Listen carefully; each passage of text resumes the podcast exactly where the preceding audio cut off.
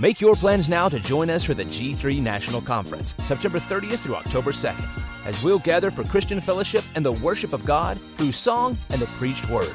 Our theme for the 2021 conference will be centered on biblical Christology. You can find registration details at g3men.org. Get 15% off by mentioning code G3BAR. That's G3BAR.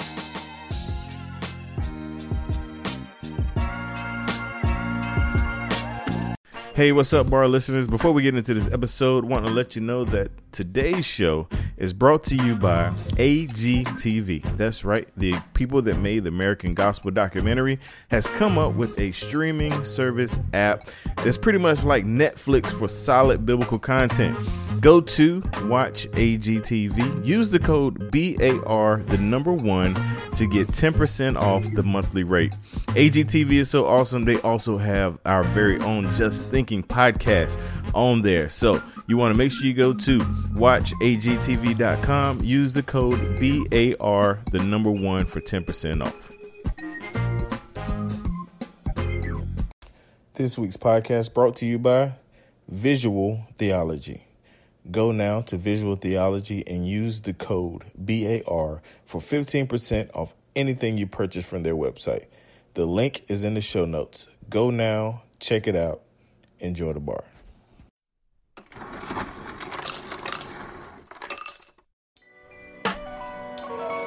Yo, welcome to the bar. Come on and pull up a seat and open up your Bible. What a wonderful feast, the living bread, and we're discussing what it means for the streets, the inner cities and the burbs, and every person we meet. It's where we challenge worldviews that we hear from world news. In light of the scripture, we are here to serve you. We're your source for resources to help you on your way as you battle mean forces. This is for the people who can see the importance of sound theology and the scripture that support it. And this is for the truth lovers, biblically reforming, preaching Christ to the nations. Yeah, welcome to the Modern Reformation, yeah. The Bar, Biblical and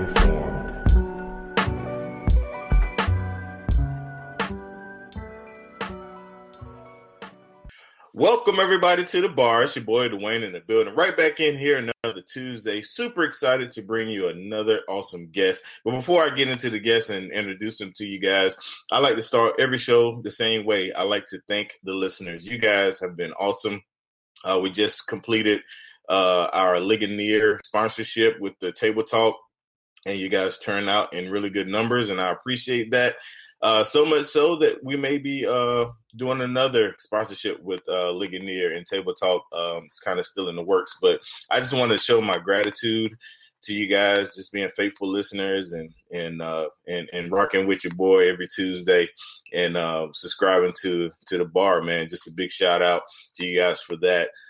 Today, super excited by this guest. We were talking and then we paused and we picked it back up. And we're right back in here again. I bring to the microphone none other than Mr. Joel. How are you, sir? Doing great. It's great to be with you. Good stuff, man. So, Joel, like I like to start every show, I always give you the floor to introduce yourself. Let the people know, who you are, what you want to share, professional or personal, and then we'll jump right into it. Sure. Well, I could do the whole show probably talking about myself. It's a character trait I think a lot of us public theology guys probably share.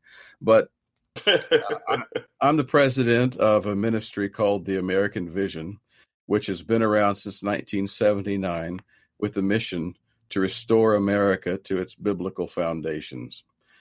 And we've engaged in a variety of worldview teachings on biblical law, politics, government, American history, but also a strong stream in eschatology, and a variety of things, all based on a core, which I think has to be the core of Reformed theology.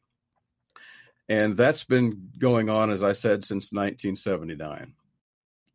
So I joined in 2008, and I was made president in 2015. My background is fairly diverse. I have a bachelor's degree in liberal arts, rhetoric and philosophy. I went to seminary at Reformed Episcopal Seminary in Philadelphia, which is a conservative, very small school. And then after joining American Vision, I did a PhD at Pretoria University. And so now I'm a PhD.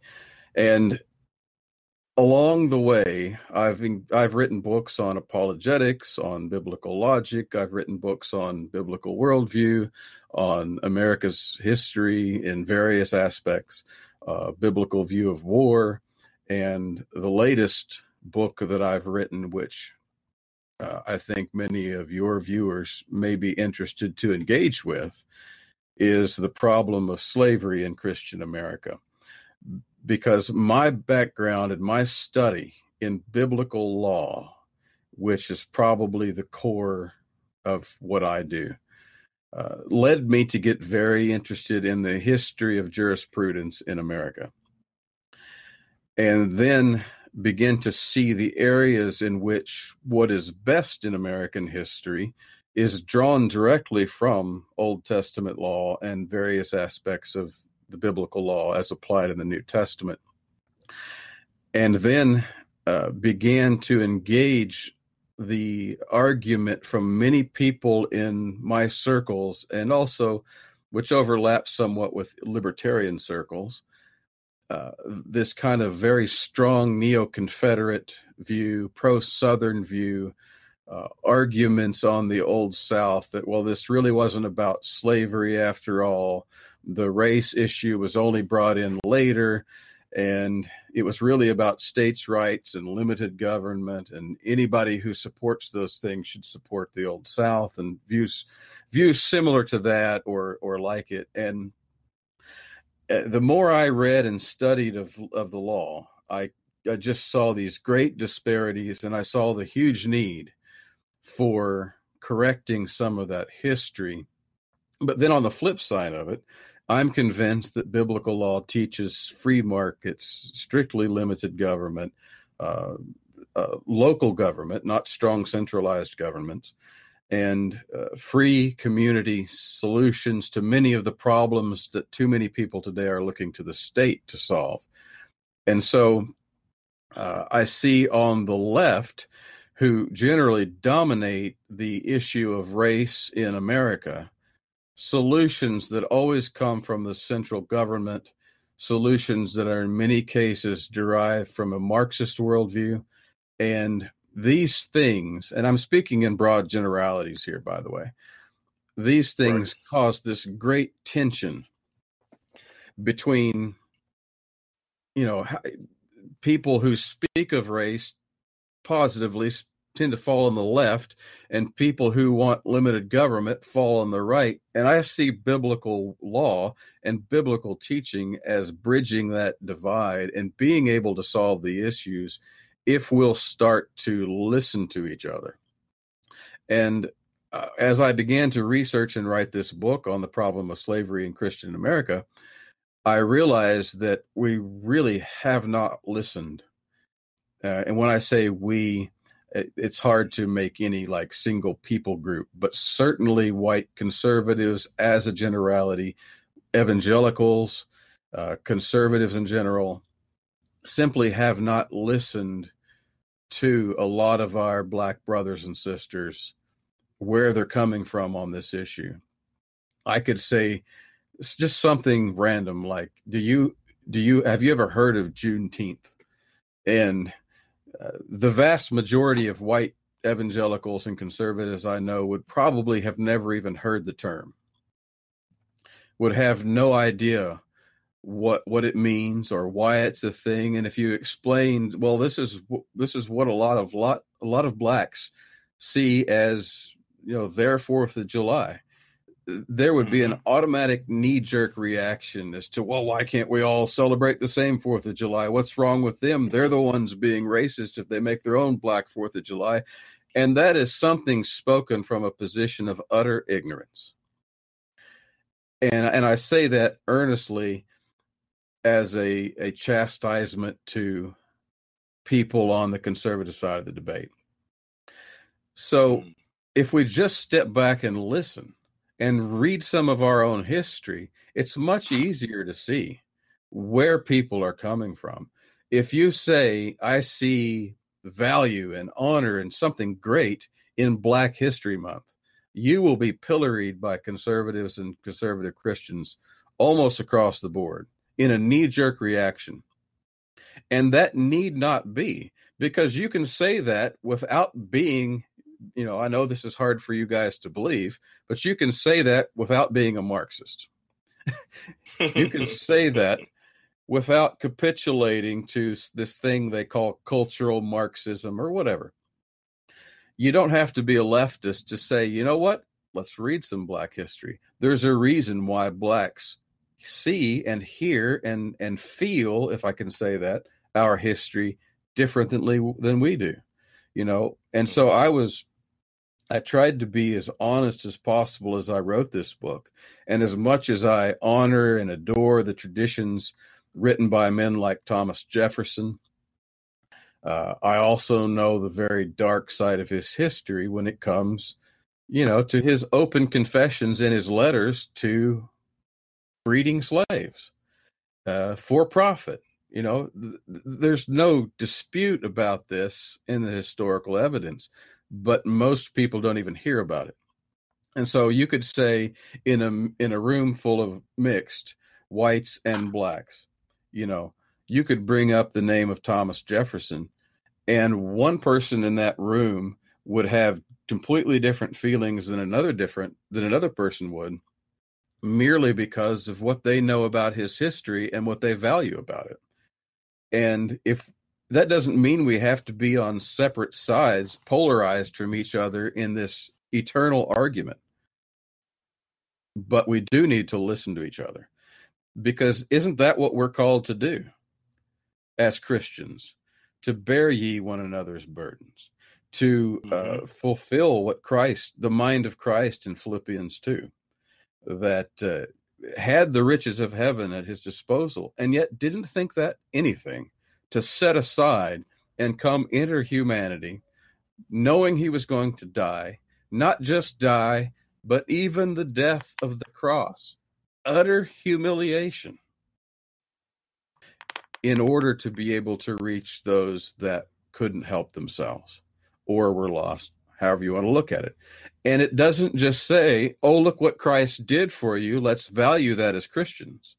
It says specifically, let this mind be in you also. And I say, why can't we do that for our Black brothers and sisters? I know there are a lot of evangelicals who will take something like a leftist or Marxist approach to alleviating the differences and healing race relations. I might not agree with that. That doesn't mean I can't listen and try to understand where they're coming from. And so I wanted to write a book about the true facts of the history of slavery and racism in our nation's history, as well specifically as the church's role in that. And you will find out that the church's failures in that have specific doctrinal backgrounds, and also they come from the most conservative, most Bible-believing traditions at the time. And that ought to give us pause today also. Wow. Good stuff. Great introduction. That sounds very interesting.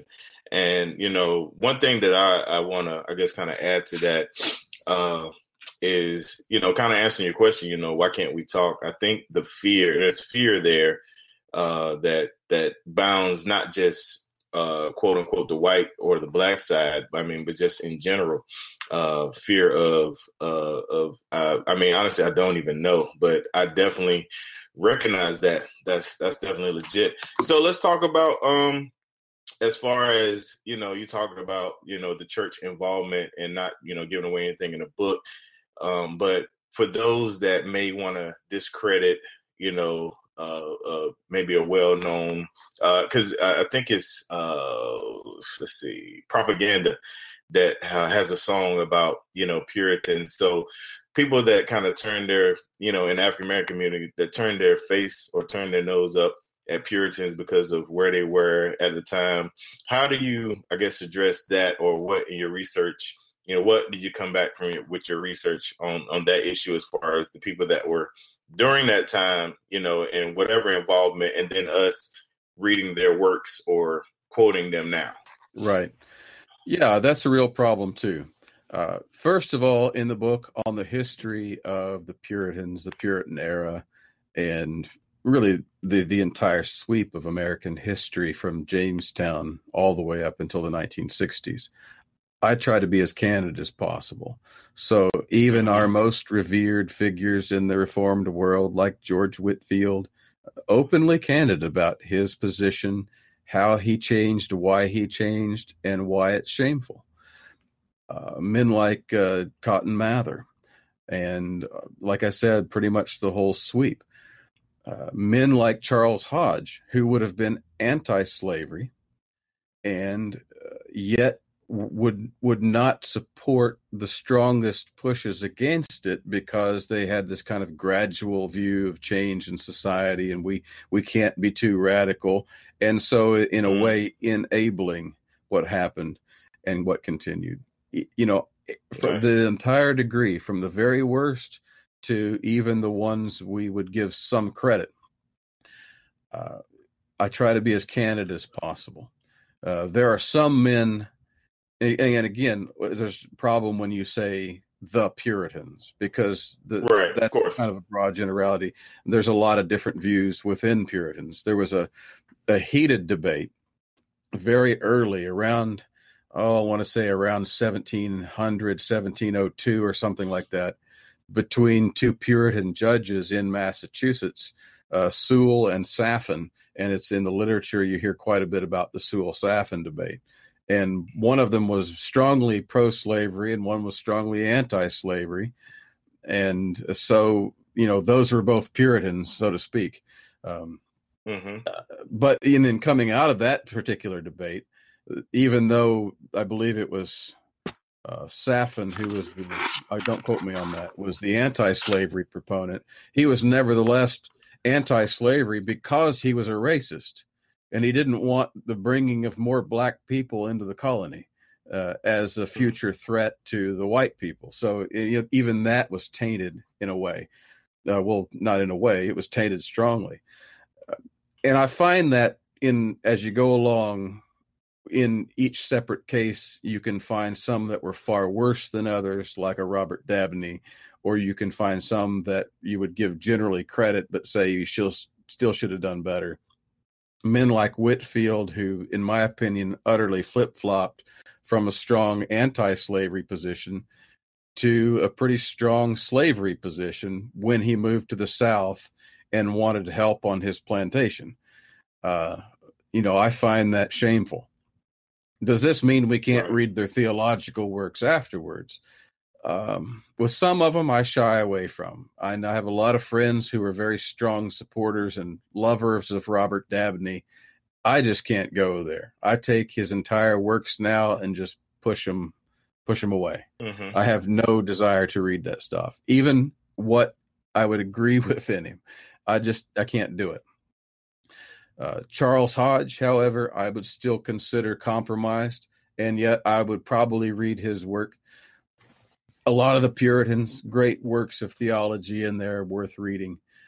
So I don't turn my nose up. And in fact, if you were consistent about this, and I haven't listened to Propaganda, so I don't know exactly what he said or where he stands, but if you were consistent with that, you know, you'd basically have to write off everybody before, say, 1830. I mean, because there aren't many consistent abolitionists before that time. And even the people who were anti-slavery were still strongly racist. The strongest so-called anti-slavery movement in America was the American Colonization Society. I mean, this was huge. It was funded by the government. And their whole mission was, we'll end slavery by shipping them all back to Africa. And, you know, then we won't have to worry about the black problem anymore. So none of that really is laudable in hindsight, except the really radical abolitionists. So if you're going to write off everybody that, right, you know, that was tainted by slavery, you're going to have to write off everybody but maybe William Lloyd Garrison and Frederick Douglass and people of that stripe, which, by the way, I love reading me some Frederick Douglass. The dude was awesome. Gotcha. He was on fire. Yeah, see, Propaganda's song is pretty much talking about, I guess, kind of holding those guys in high regard, and, you know, always quoting them. You know, it wasn't a, I guess, throwaway, but I guess what he had experienced was a lot of, you know, I guess you could say Puritan praise. I'll say that, and just kind of a reminder of, you know, still, you know, men, you know, dealing with sin and whatever. So that's kind of how that was. That's legit. So, how long has the book been out, and what's been the response so far? What kind of response have you gotten, and, you know, kind of some feedback you've gotten so far? Well, that's a good question. The book has been out since November. We've sold probably more than I expected to sell. So in that sense, the reception's been good. Most of the people who have actually read it have had a positive review. I've had a fairly good number of people who came back and said, wow, this was eye-opening. I was always a partisan of the South. I always had different views on this, and I just had no idea how deep this went and how broad it was. Nobody knows the development of the slave law. I mean, it is just that part of the book alone is worth reading the book to know how we began creating laws in the 1640s and 50s and just slowly tweaked them over time to make sure that the blacks became permanent slaves, stayed permanent slaves. And then it made the female slaves vulnerable to rape, and they never addressed that issue, and on and on and on and on. The people who have actually read that have come back and said, wow, I just have a completely different outlook on things now. So there have been some conversions, so to speak. Then there's been a predictable reaction from a small segment of the society that are kind of like neo-Confederate, even some modern day segregationist types. I mean, I knew what those people were going to say. Right. The problem is with Google, you know, it equalizes all those voices. You can go out and search Joel McDurmon, Problem of Slavery in Christian America review, and it's going to be right there with the rest of stuff. So you got to take it with a grain of salt. But I have also had a lot of people who said, okay, we're going to listen to what you have to say up front. And then I said it, and then they were like, okay, we're tired of hearing it now. And then after 10 or 12 articles trying to promote the book and the topic, they're like, all right, dude, you really need to shut up about this.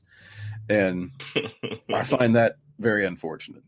I wish more people would take it seriously and think hard about it and try to develop something by more along the lines of the bridge, or get involved with it. Now, here's where I am a little disappointed, but at the same time, I think I kind of understand it, that organizations like The Witness and some others, well, they're not returning my phone calls yet. Let's put it that way. I'd like to see them pick it up and review, although I'm learning at this, and I'll tell you, it's a little short story. When I first brought the book out, someone had added me to a group a long time ago. I think it's called something like Black Conservatives Arguing with Black Liberals or something like that on Facebook. And I went in there and I posted a link and I said, look, I'd like for y'all's honest opinion about this. And I was a little unprepared with how hostile they were going to be in rejecting it. And almost uniformly, it was, you get that stuff out of here. Why would we buy your book? You're trying to profit off the trauma and the heartfelt pain of Black people. Get that back to the white people who need to read it. Now, I wasn't completely prepared for that, but I do understand it. I understand the pain and where they're coming from.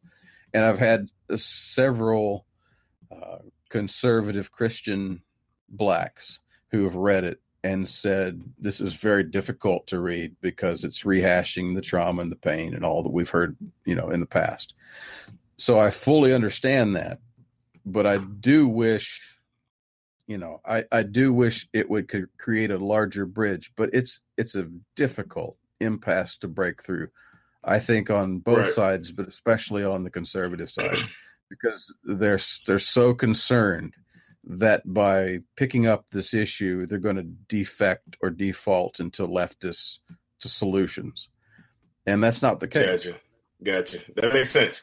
Yeah. At the bar, I don't know how much you've checked this out, but we don't really, we're kind of like the black sheep of that community.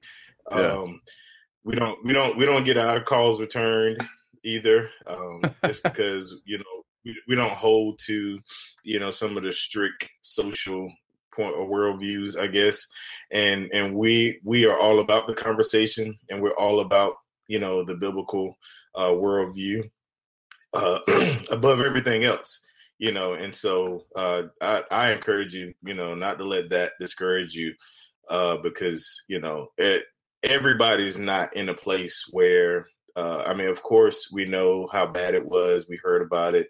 We have people, some even have family members with, that were children of slaves or things like that. And we understand that, but not all of us are in a place where we can't learn or read or research because of hurt. Some of us understand, the nature of sin and understand that the depths of sin and seeing sin at its worst, and still have the mind of Christ and a biblical worldview, and still, present it, or present ourselves in a way where we don't necessarily shun a man's work just because of the color of his skin, because we don't believe in race here at the bar as well. That's, that's not a real thing. We're all one human race. So we definitely encourage you on that. And on that note, man, we're going to take a quick break, and we'll be right back. What's up, bar listeners? It's your boy Dwayne again, coming here to talk to you about Visual Theology. I got the book when it first came out, I think maybe a year ago, and thoroughly enjoyed it. They had pictures and graphs that pretty much laid out systematic theology in a way that I've never seen before. I am one that I am very visual, so Visual Theology speaks right to me. So from that book, they started a website with prints and study guides for the great book, as well as many other things. Go to the website right now. All bar listeners get 15% off by using bar in the promo code. So go now, check it out. visualtheology.church/pages/BAR.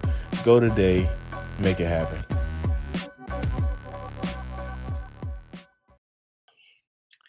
All right, we're back in here with my man Joel. This is kind of a little a different term for the bar, but I definitely appreciate Joel and the work that he has been doing with this book, and it's very important. I'm gonna get the links from him so you guys can check it out, and definitely able to contact him and make a connection there. Joel, what I like to do on this end, this is the lighter, fun end. And this is, I have what I call the three signature bar questions.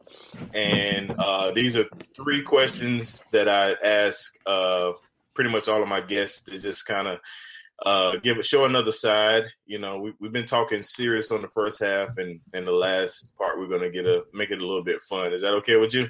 No, I can do that. Good stuff. I'm man. Cool. All right, sir.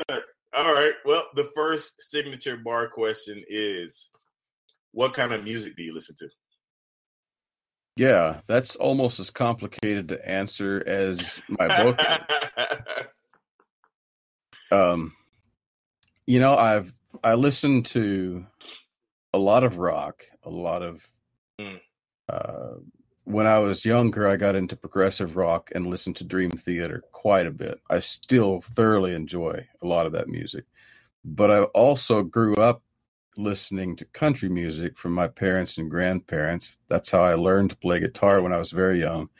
And so I still have affinity for a lot of classic country. I despise modern country. That's just awful. That's I think we all do. Yeah. That YouTube video where they put all the songs together and show it's all the same song. That's hilarious. But anyway. Right, right. And, you know, when I was young, they had the joke about what happens if you play the country song backwards, you know. Oh, you get your wife back, your dog back, your house back. So it's always all been the same. But anyway. Guys, nice. But I listen to a lot of classical music also.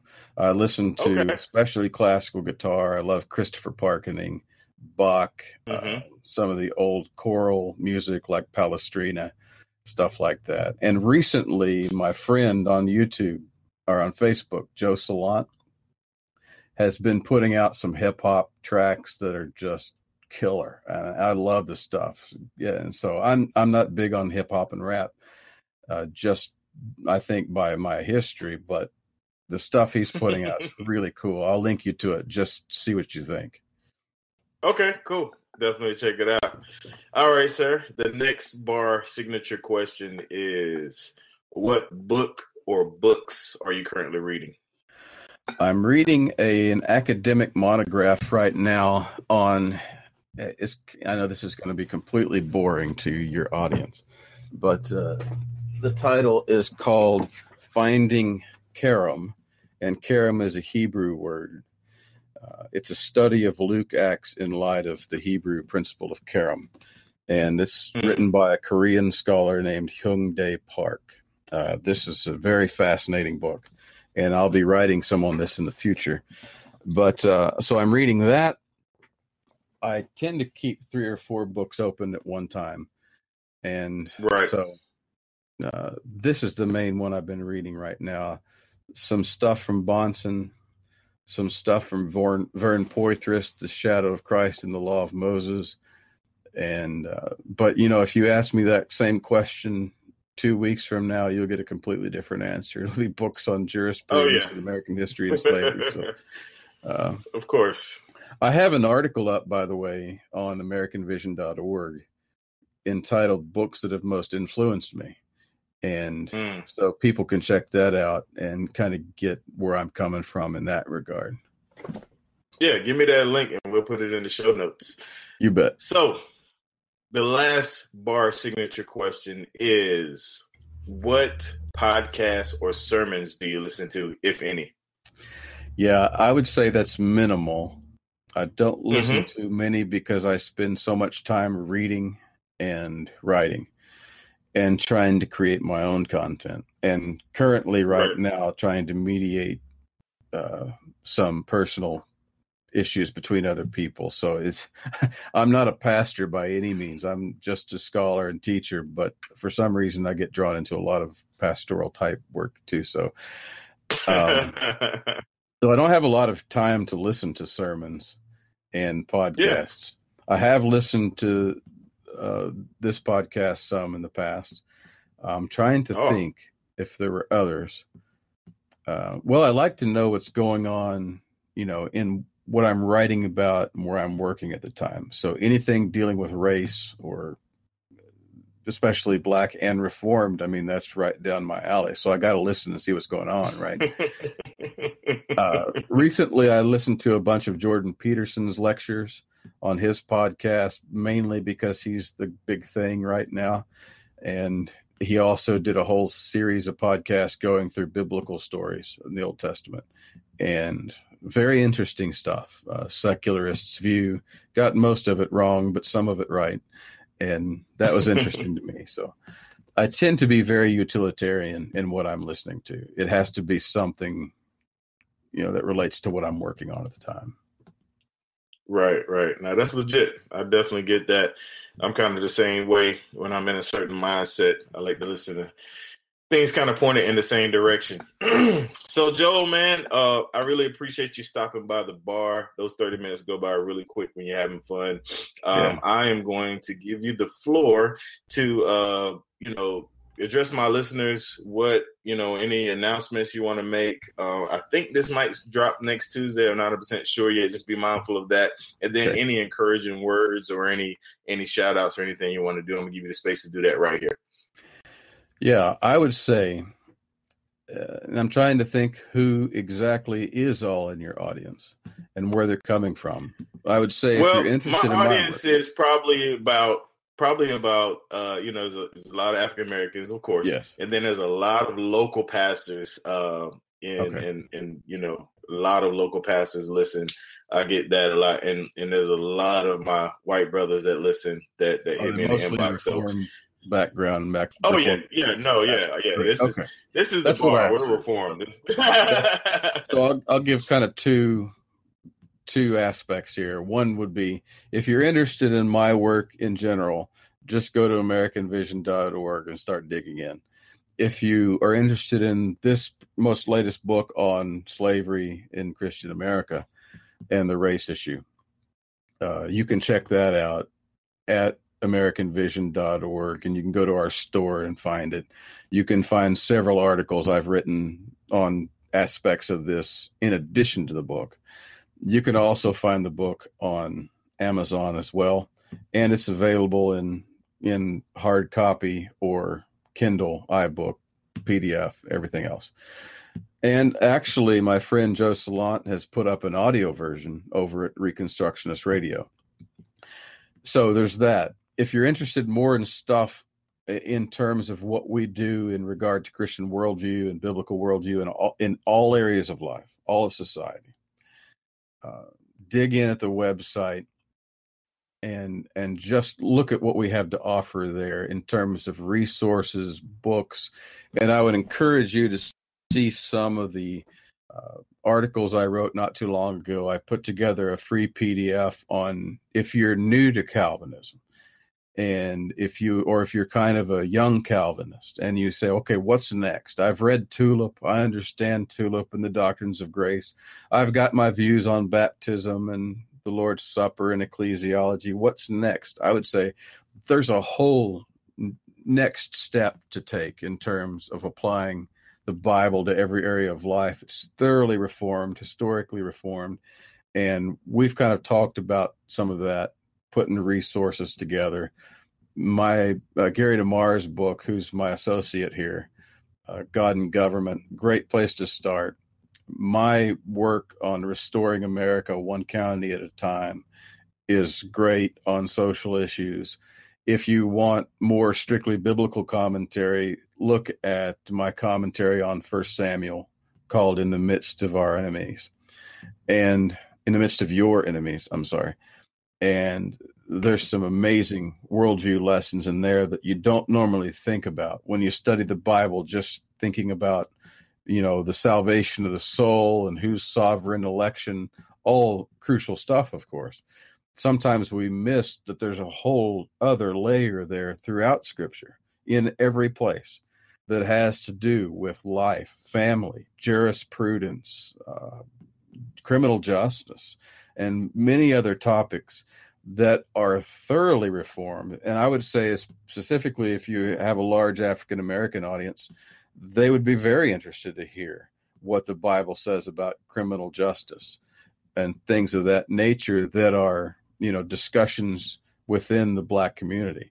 So, and I hope to get a book out specifically on that coming forward. I think Michelle Alexander's book, The New Jim Crow, was tremendous. It just needs to be tweaked a little bit to come from a Christian perspective and have some Christian foundations to it, so that it's got foundations, of course, but also it has some minor corrections.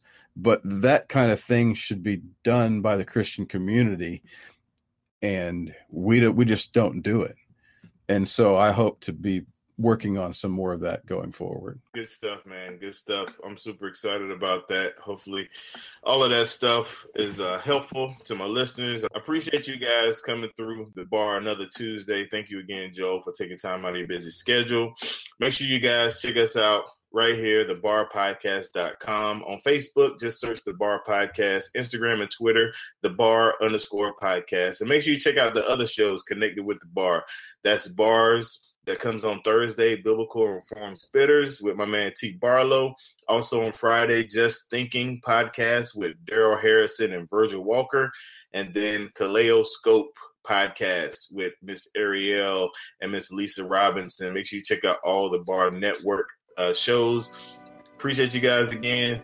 See y'all next time. God bless.